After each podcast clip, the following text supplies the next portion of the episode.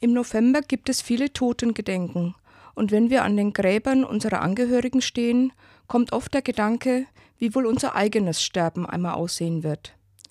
Erst neulich sah ich ein Paar mittleren Alters nachdenklich bei den Urnengräbern stehen und diskutieren. Nicht für mich, sondern für diejenigen, die nach meinem Tod für das Begräbnis sorgen müssen, finde ich es wichtig, klare Vorkehrungen zu treffen.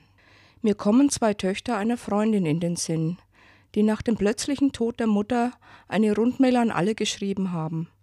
Hat irgendjemand von euch mit unserer Mutter über den Tod gesprochen und weiß jemand, ob sie lieber eine Feuer- oder eine Erdbestattung möchte? Über diese Mail bin ich sehr erschrocken. Und doch zeigt sie mir, mit welchen Unsicherheiten die Angehörigen womöglich konfrontiert werden.